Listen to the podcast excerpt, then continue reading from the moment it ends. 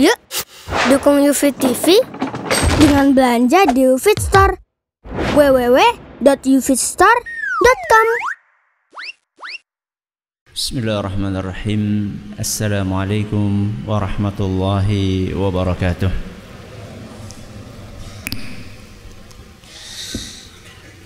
Alhamdulillah wa kafa wassalamu ala rasulihil mustafa Wa sahbihi wa man iqtafa Amma ba'd Kita panjatkan puja dan syukur kehadirat Allah Tabaraka wa Ta'ala. Pada kesempatan malam yang berbahagia kali ini kita masih kembali diberi kekuatan, kesehatan, hidayah serta taufik dari Allah Jalla wa Ala. Sehingga kita bisa kembali menghadiri pengajian rutin malam Sabtu di Masjid Jenderal Sudirman Purwokerto ini. Kita berharap semoga Allah Tabaraka wa taala berkenan untuk melimpahkan kepada kita semuanya ilmu yang bermanfaat sehingga bisa kita amalkan sebagai bekal untuk menghadap kepada Allah Jalla wa Ala. Allahumma amin. Salam dan salam semoga senantiasa tercurahkan kepada junjungan kita Nabi besar Muhammad sallallahu alaihi wasallam kepada keluarganya, sahabatnya dan umatnya yang setia mengikuti tuntunannya hingga akhir nanti. Para hadirin dan hadirat sekalian kami hormati dan juga segenap pendengar Radio Insani 102,2 FM di Purbalingga, Purwokerto, Banjarnegara, Cilacap, Wonosobo, Kebumen dan sekitarnya. Juga para pemirsa Yufi TV yang semoga senantiasa dirahmati oleh Allah Azza wa Jal. Tema kita masih tentang adab. Adab apa? Adab menjenguk orang sakit. Adab membesuk orang sakit. Pada beberapa pertemuan yang lalu kita sudah membahas berapa adab? Tiga. Ya, kita sudah membahas tiga adab. Yang pertama masih ingat? Ikhlas. Ya, membesuk ikhlas karena Allah Subhanahu wa taala. Yang kedua, memilih waktu yang tepat di dalam menjenguk. Yang ketiga, mempersingkat waktu kunjungan alias jangan lama-lama kecuali apa kecuali kalau diminta sama si pasien supaya berlama-lama kalau Anda tidak kerepotan, lebih baik diikuti permintaannya. Sekarang kita masuk ke adab yang keempat. Dan adab yang keempat ini agak panjang pembahasannya karena pentingnya adab ini dan juga cukup ada beberapa hal yang perlu kita hafal, ya. Yang keempat adabnya adalah mendoakan orang yang sakit. Apa adab yang keempat? Mendoakan orang yang sakit. Kita perlu memahami konsep mengunjungi orang sakit di dalam agama Islam. Jadi mengunjungi orang sakit dalam Islam itu punya konsep. Sebagaimana ziarah kubur dalam Islam juga ada konsepnya konsep utamanya di dalam ziarah kubur, di dalam menjenguk orang sakit adalah sama-sama menguntungkan. Menguntungkan siapa? Menguntungkan yang besuk dan menguntungkan yang dibesuk. Jadi dua belah pihak sama-sama diuntungkan dan tidak ada yang dirugikan. Ziarah kubur pun seperti itu dalam Islam. Di dalam Islam ziarah kubur itu konsep dasarnya menguntungkan yang ziarah dan yang diziarahi. Yang diziarahi yaitu ahli kubur. Ya. Apa keuntungan orang yang ziarah kubur? Keuntungannya satu dapat pahala. Kenapa dapat pahala? Karena ziarah kuburnya sesuai dengan sun sunnah Rasul SAW. Ada keuntungan lain selain dapat pahala? Orang ziarah kubur, keuntungan yang lain apa? Mengingat kematian. Mengingat kematian, keuntungan apa kerugian? Keuntungan. Makanya salah satu tujuan ziarah kubur adalah untuk mengingat kematian. Ya, zurul kubur, ziarahlah kalian ke kuburan. Fa innaha tudzakkirukumul akhirah karena sesungguhnya ziarah kubur mengingatkan akhirat. Dalam beberapa riwayat mengingatkan kematian.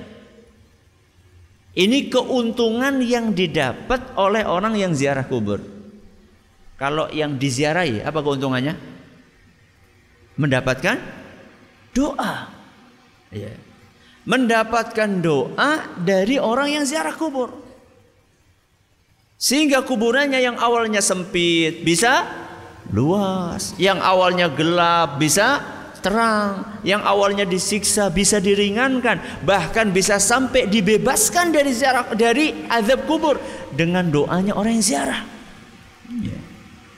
Jadi ini konsep dasar ziarah kubur dalam Islam. Menguntungkan dua belah pihak, yang ziarah dan yang diziarahi. Kalau sampai merugikan salah satu di antara dua ini berarti itu bukan konsep Islam. Ya. Kalau sampai ziarah kubur merugikan yang menziarahi atau yang diziarahi berarti itu konsepnya bukan dari Islam. Contohnya apa? Membuat si pelaku ziarah kubur berdosa besar.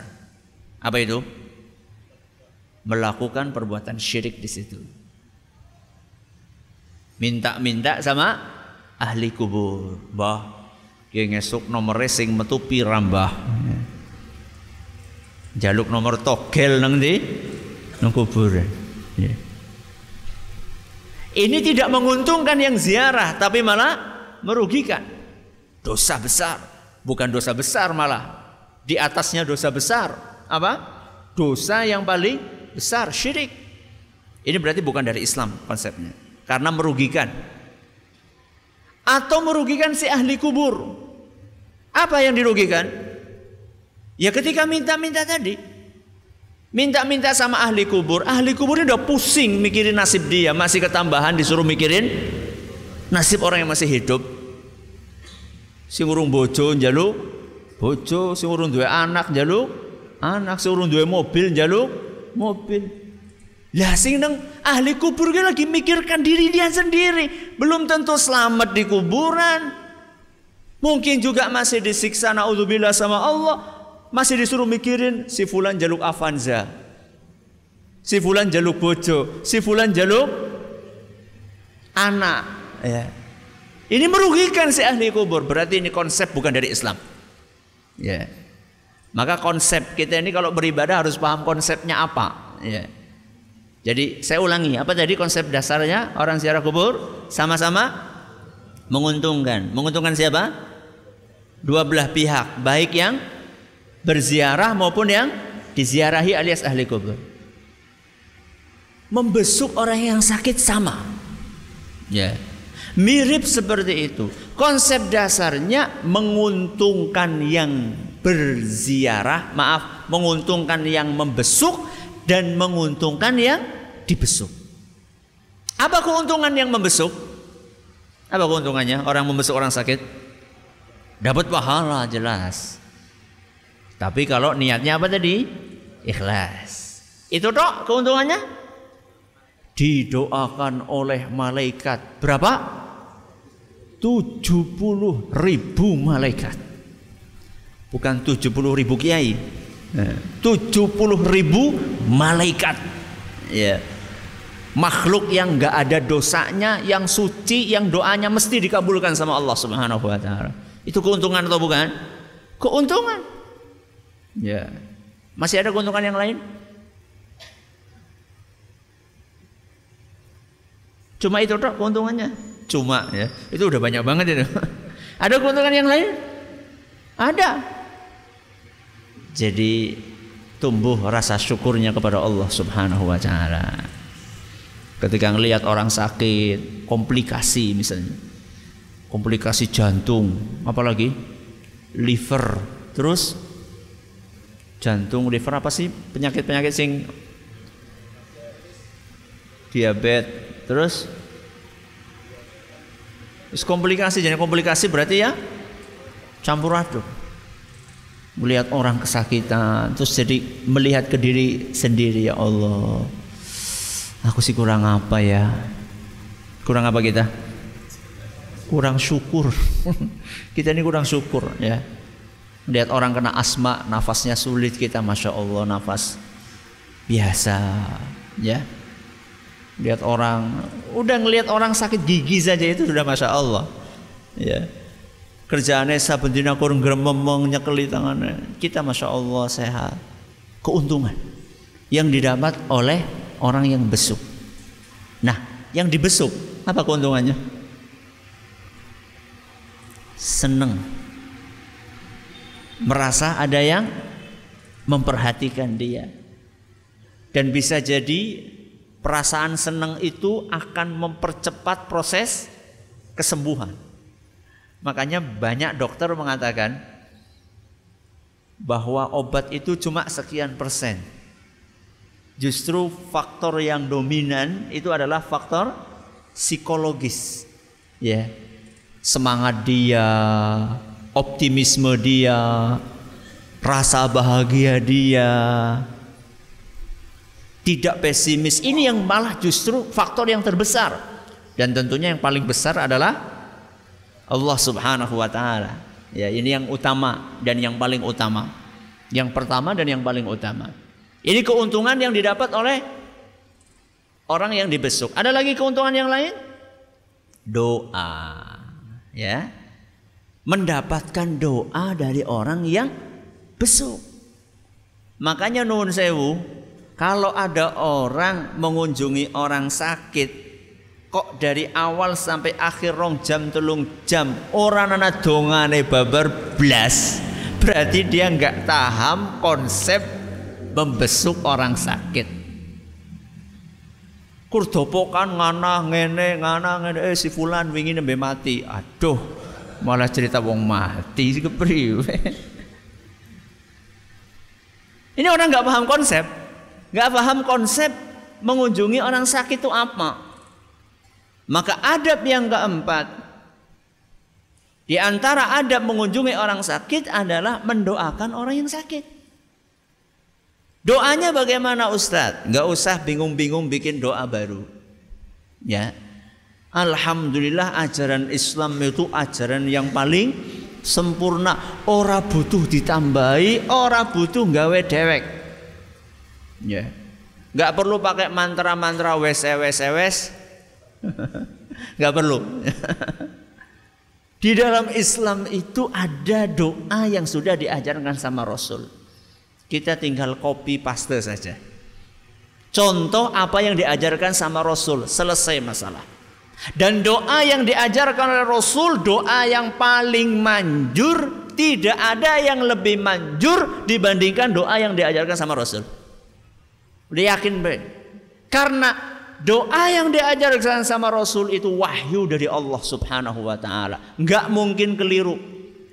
Kalau jenengan bikin doa sendiri atau ngambil doa dari orang lain, sekalipun itu ustaz, sekalipun itu kiai, sekalipun itu ulama, masih tetap ada peluang keliru, tetap ada.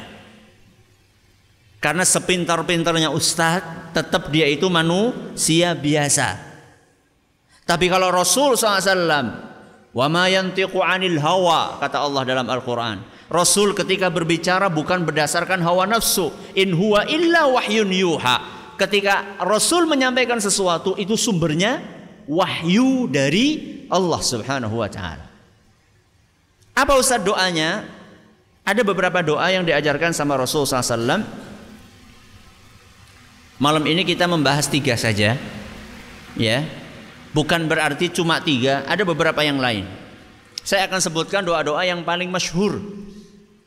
Ya, yang sudah terkenal terkenal di kalangan orang yang kenal.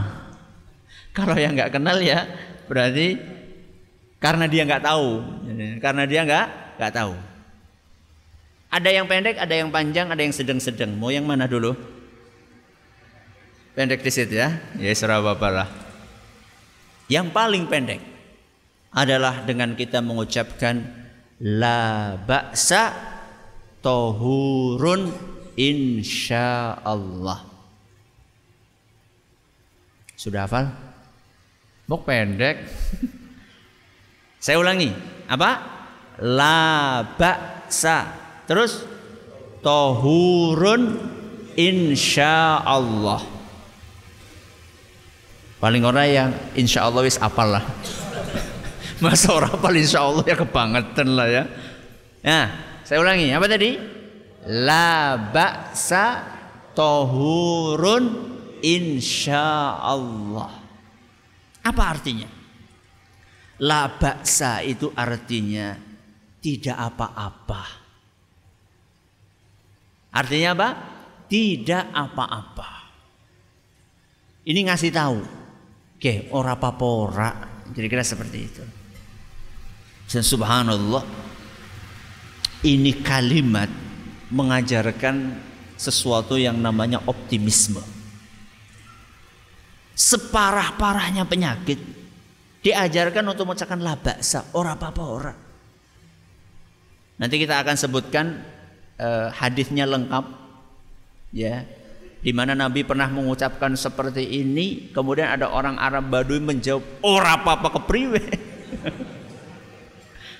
Itu bahasa kita ya. Nanti orang Arab Baduinya saya akan baca hadisnya. Ya. Maka siap-siap saja. Rasulullah SAW menghadapi orang seperti itu. Rasulullah SAW saja menghadapi orang seperti itu ketika didoakan ora apa-apa ya. Ora apa-apa kepriwe. Terus bagaimana jawaban Rasul? Kita akan baca nanti. Ya. Sudah. La baksa. Apa tadi artinya? Tidak mengapa insya Allah. Optimis. Akan sembuh. Ya. Akan sembuh insya Allah. Ini nggak lama. Ya. Antara sakit yang kita alami dengan sehatnya masih masih lama sehatnya. Ya. Nun saya orang-orang yang kena gula kan biasanya usia berapa? 50 ke atas. Berarti golek mangan gula wis wis suwe. Ya, wis 50 tahun. Wis pirang kilo wis. Ya. Ya, labak enggak apa-apa. Enggak apa-apa insyaallah. Ini arti dari labaksa. Terus apa tadi kelanjutnya? Tohurun. Tohurun itu artinya suci. Bersih. Maksudnya apa Ustaz? insya Allah ini akan membersihkan anda dari dosa subhanallah ya jadi ini hadis kalau orang faham maka dia ketika mendapatkan musibah berupa sakit dia akan betul-betul enjoy kenapa Ustaz karena ini hadis menjelaskan kepada kita bahwa orang yang sakit itu kalau dia mengikuti aturan agama untungnya double. Untungnya double. Untung yang pertama lah baksa. Nggak apa-apa alias cepat sem sembuh. Untung yang pertama akan cepat sembuh. Untung yang kedua akan bersih dari dosa. Ya. Orang yang sakit dan tahu etika Islam dia akan mendapatkan dua keuntungan sekaligus atau kalau nggak dapat salah satunya akan dapat yang kedua misal nggak sembuh sudah didoakan ternyata nggak sembuh masih ada keuntungan yang kedua yang menanti dia apa itu bersih dari dosa makanya para ulama dahulu ketika sakit banyak di antara mereka bersyukur kepada Allah pernah nggak jenengan sakit Untungnya lara, alhamdulillah. Ada enggak? Belum ya. Makomnya urung gudul.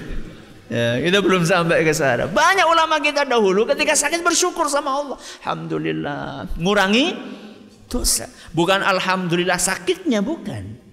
Kita disuruh minta sehat sama Allah Subhanahu wa taala. Sama Rasul SAW kita diajarin minta sehat. Allahumma inni as'alukal afwa wal afiyata. Ya Allah aku minta maaf ya minta afiah afiah itu keselamatan kesehatan kita disuruh minta sehat Makanya yang disyukuri itu bukan sakitnya, tapi yang disyukuri adalah dibersihkannya dari dosa. Dan para ulama kita faham betul bahwa proses pembersihan dosa di dunia dibandingkan proses pembersihan doa, dosa di akhirat berat mana? Berat di akhirat. Proses pembersihan dosa di dunia itu nggak ada apa-apanya dibandingkan proses pembersihan dosa di akhirat. Ustadz, kanker sekalipun, kanker sekalipun. Orang kena kanker stadium tinggi, stadium 4. Na'udzubillahi. Nas'alullah afiyah. Sakitnya berapa tahun? Orang kalau sudah stadium 4, biasanya dokter mengatakan ini paling usianya tinggal sekian bulan. Berarti kan setelah itu selesai. Katakanlah sama dokter ini enam bulan sudah usianya. Prediksinya, prediksi dokter. Belum tentu benar. Namanya juga prediksi. enam bulan. Setelah itu selesai. Kalau proses pembersihan di akhirat. Satu hari sama dengan seribu tahun. Satu hari sama dengan seribu tahun. Di mana itu? Di neraka. Jamaah, di neraka. Satu hari sama dengan seribu tahun. Itu kalau satu hari. Kalau dibersihkannya seminggu. Kalau dibersihkannya sebulan. 30 ribu tahun. Sakitnya kayak kanker Ustadz. Ah, Gak ada apa-apanya jemaah sekalian. Sakitnya itu kata Rasul SAW yang paling ringan adalah orang yang di bawah kedua telapak kakinya dikasih bara api mengakibatkan apanya? Otak yang ada di kepala ini mendidih. Itu yang paling ringan. Proses yang paling ringan membersihkan dosa di neraka seperti itu. Pernah dengar orang sakit otaknya mendidih? Makanya orang yang sakit dan tahu etika Islam, maka dia akan beruntung. Beruntung double. Apa tadi? Sembuh. Yang kedua, bersih dari dosa. Sudah. Nah, sekarang kita bacakan hadisnya, ya. Tadi yang saya pernah yang tadi sempat saya sampaikan orang Arab Badui tadi ya orang apa terus apa orang apa kepriwe ya. ini hadis diriwayatkan oleh Imam Bukhari hadis ini sahih diriwayatkan oleh Imam Bukhari dari sahabat Nabi SAW yang bernama Ibnu Abbas radhiyallahu anhu beliau berkata أن النبي صلى الله عليه وسلم دخل على أعرابي يعوده qala Rasulullah sallallahu alaihi wasallam pada suatu hari membesuk orang Arab Badui yang sedang sakit.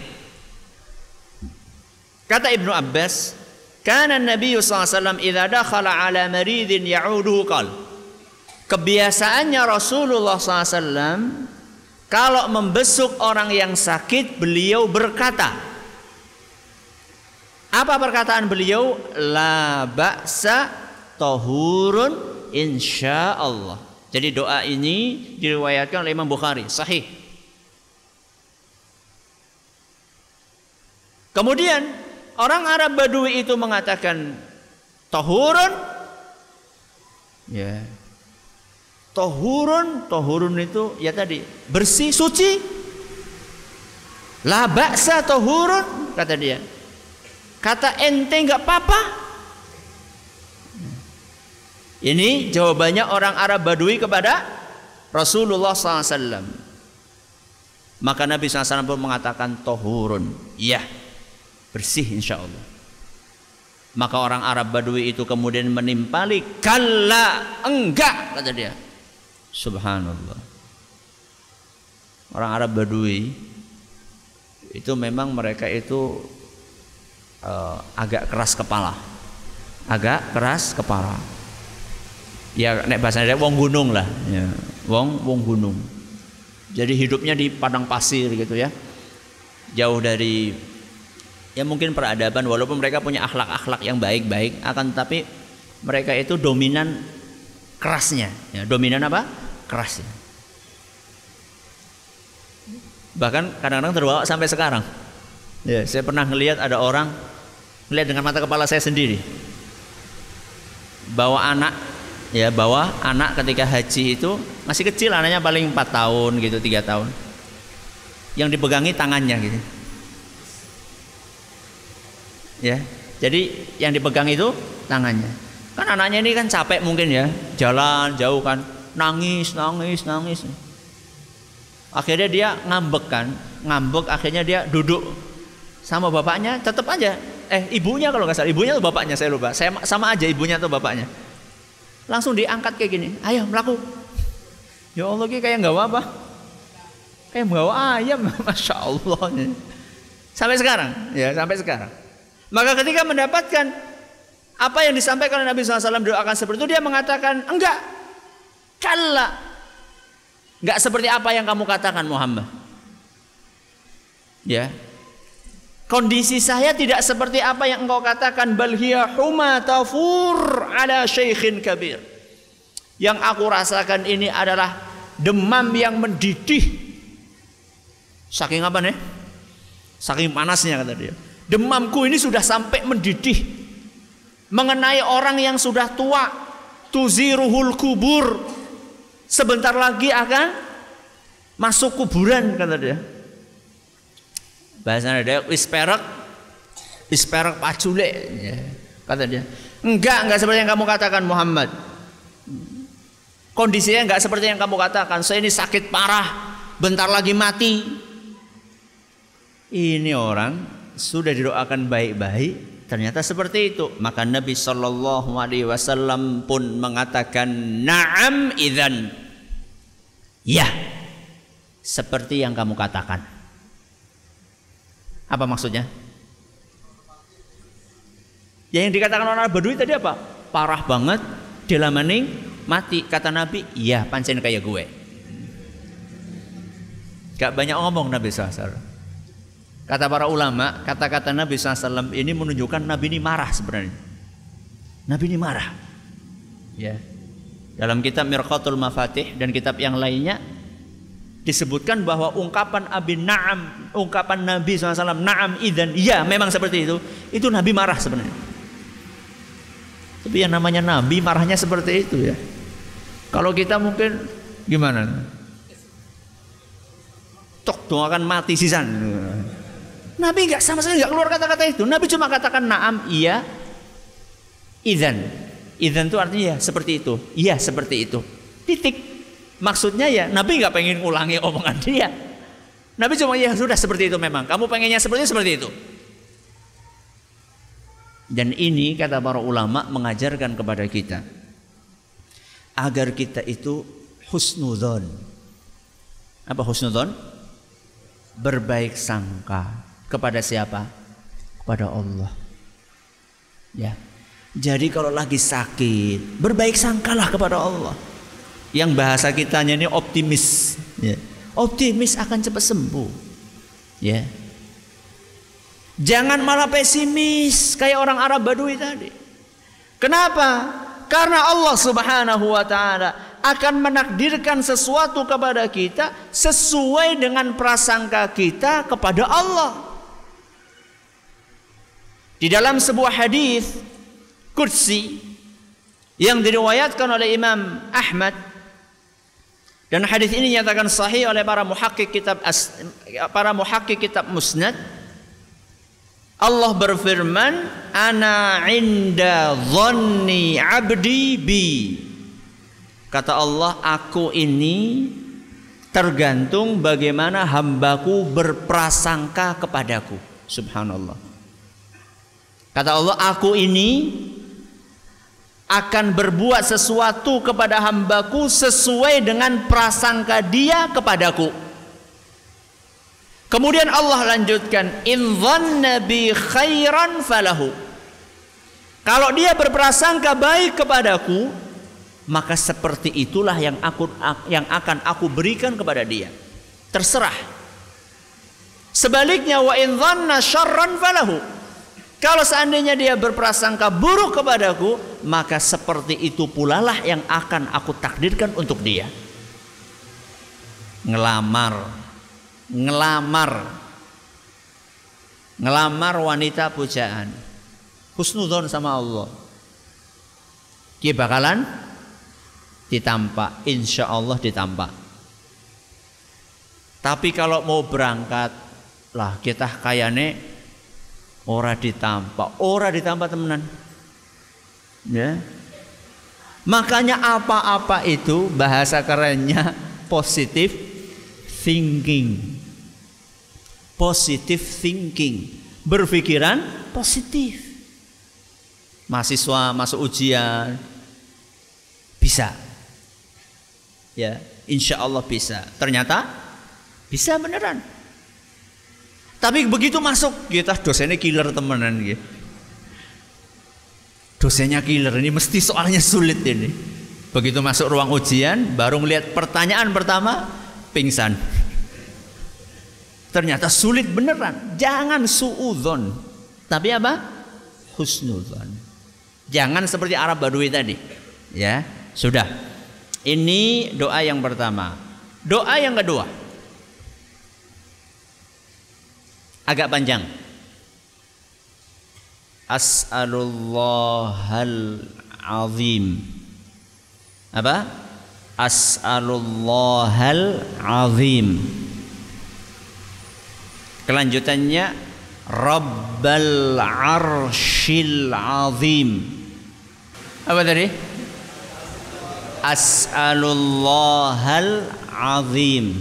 Terus Rabbal arshil azim an yashfiyaka. Apa? An yashfiyaka. Saya ulangi. As'alullahal azim rabbal arshil azim an yashfiyaka. Monggo coba bareng-bareng. As as'alullahal azim rabbal arshil azim an yashfiyaka. Artinya as'alullahal azim. Aku minta kepada Allah yang maha agung.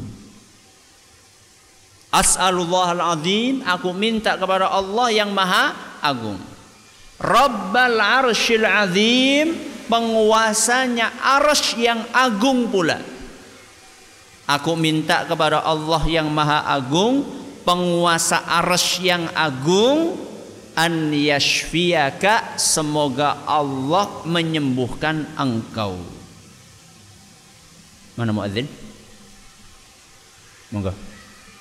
Alhamdulillah rabbil alamin wassalatu wassalamu ala nabiyyina Muhammadin wa ala alihi wa sahbihi ajma'in amma ba'd jadi arti dari as'alullahal azim aku minta kepada Allah yang maha agung Rabbal arshil azim penguasanya arsh yang agung pula an yashfiyaka semoga dia menyembuhkanmu.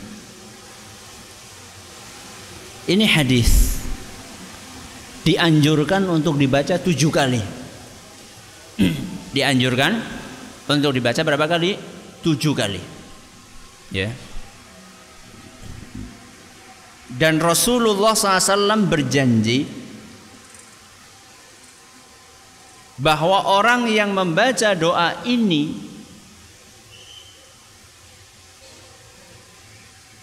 di hadapan orang yang sakit kalau belum datang ajalnya pasti sembuh pasti sembuh. Ini janji dari siapa? Rasulullah SAW. Janji itu disampaikan oleh beliau dalam sebuah hadis yang diriwayatkan oleh Imam Abu Dawud dan hadis ini dinyatakan sahih oleh Imam Al-Hakim Imam Ad-Diya Al-Maqdisi dan Syekh Al-Albani Di mana Nabi kita SAW bersabda man ada maridhan lam yahdur ajaluhu. Barang siapa membesuk orang sakit dan ajalnya belum tiba. Alias dia masih ditakdirkan oleh Allah hidup beberapa saat lagi. Berarti dia ini belum belum sakarat, belum sekarat, belum datang waktu matinya. Barang siapa membesuk orang sakit yang belum saatnya meninggal dunia, kala sambil dia mengucapkan sab'a miraran tujuh kali as'alullahal azim. Apa tadi? Rabbal arshil azim an yashfiyaka. Berapa kali? Tujuh kali illa afahu Allahu min dzalikal marad. Pasti Allah akan sembuhkan orang tadi dari penyakit tersebut. Pasti. Maka jangan puas dengan doa yang pendek tadi. Nah, jangan puas dengan doa yang pendek. Sapal lah baksa tahurun insya Allah. Ya.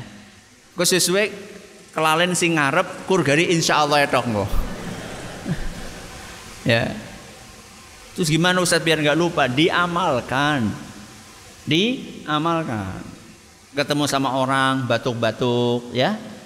Pilek-pilek serat-serot serat-serot. La baksa tohurun insyaallah.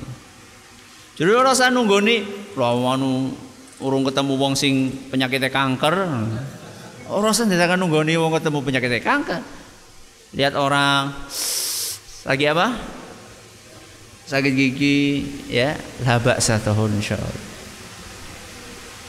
Lihat orang panuan, labak tahun insya Allah. Jadi doa ini di diapakan ya? Sering-seringlah diucapkan jadi nggak lupa. Jangan puas dengan yang itu. Ini ada doa yang masya Allah kata Rasulullah SAW. Kalau dibaca tujuh kali mesti sembuh. Ada yang pernah nyoba? Belum. Habis ini nyari orang sakit ya. Hah? Nyari orang sakit, ya.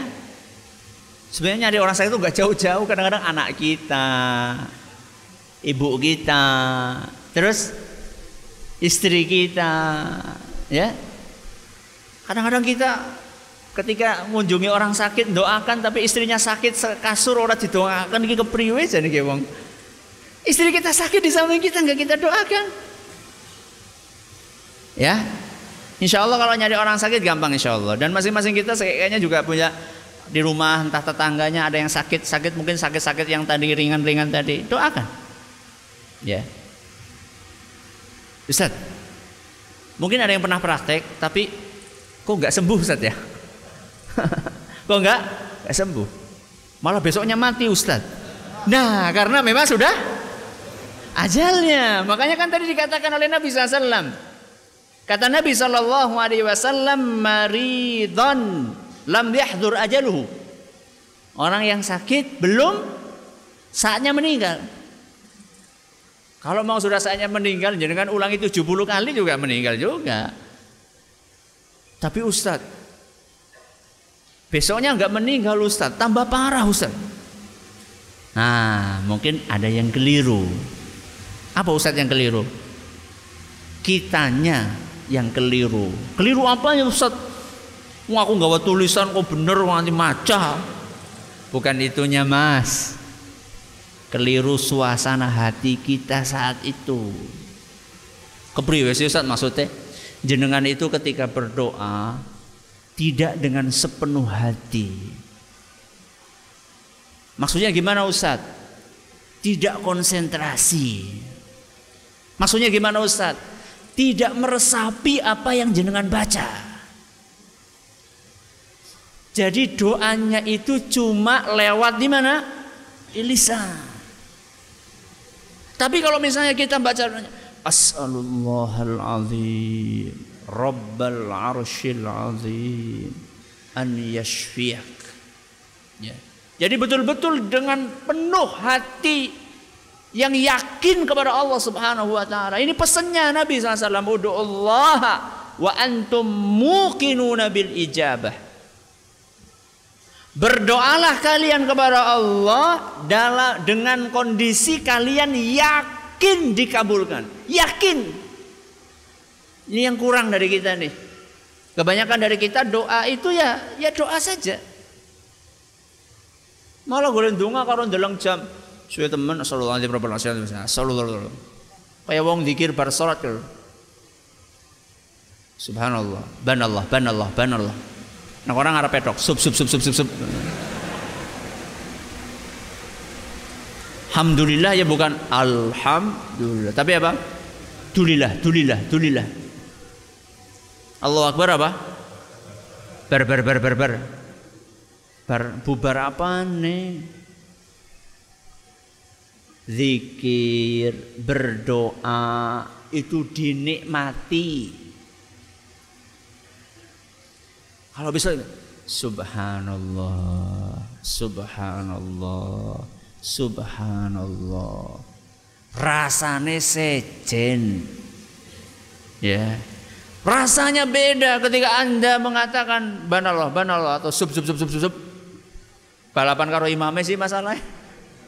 Imamnya wis rampung wis pindah mengalhamdulillah ki orang rampung. Mulai dek-dek bae dikira. Ya, jadi lebih bisa apa? Lebih bisa meresapi. Dan memang itulah yang dicontohkan oleh Rasulullah sallallahu alaihi wasallam. Rasanya beda. Subhanallah. Subhanallah. Subhanallah. Lah Ustaz silakan gosong kayak Ustaz. Mulane nek arep salat di matikan dulu kompornya, ya. Sehingga ketika doa itu zikir itu nyaman, termasuk ketika mendoakan orang sakit. Yang khusyuk. Ya, konsentrasi dengan sepenuh hati, betul-betul merintih, memohon, menghibah kepada Allah. Dalam kondisi kita hina di hadapan Allah karena memang kita hina di hadapan Allah, kita rendah di hadapan Allah. Yang menyembuhkan hanya bis, yang menyembuhkan yang bisa menyembuhkan hanya Allah Subhanahu wa taala, bukan dokter, bukan siapa. Masalahnya kadang-kadang kita ini ketika berdoa masih ada rasa ketergantungan kepada dokter. Ki dokternya senior, ahli, bayare larang, obatnya larang. Kadang-kadang wong itu ketika berobat itu ngelihat harganya. Si obatnya larang mesti mari ke. Malah orang mari. Karena ketergantungannya kepada obat. Ya. Jadi ketika kita minta sama Allah, kita tuh minta ya Allah. Ini kalau kamu nggak, kalau engkau nggak menyembuhkan, nggak akan sembuh ya Allah. Engkau satu-satunya yang bisa menyembuhkan, tidak ada yang lain ya Allah. Sebagaimana perkataannya para nabi, Allah Subhanahu wa taala wa idza maridtu wa huwa yashfin. Kalau aku sakit, dialah yang menyembuhkan. Siapa maksudnya? Allah Subhanahu wa taala.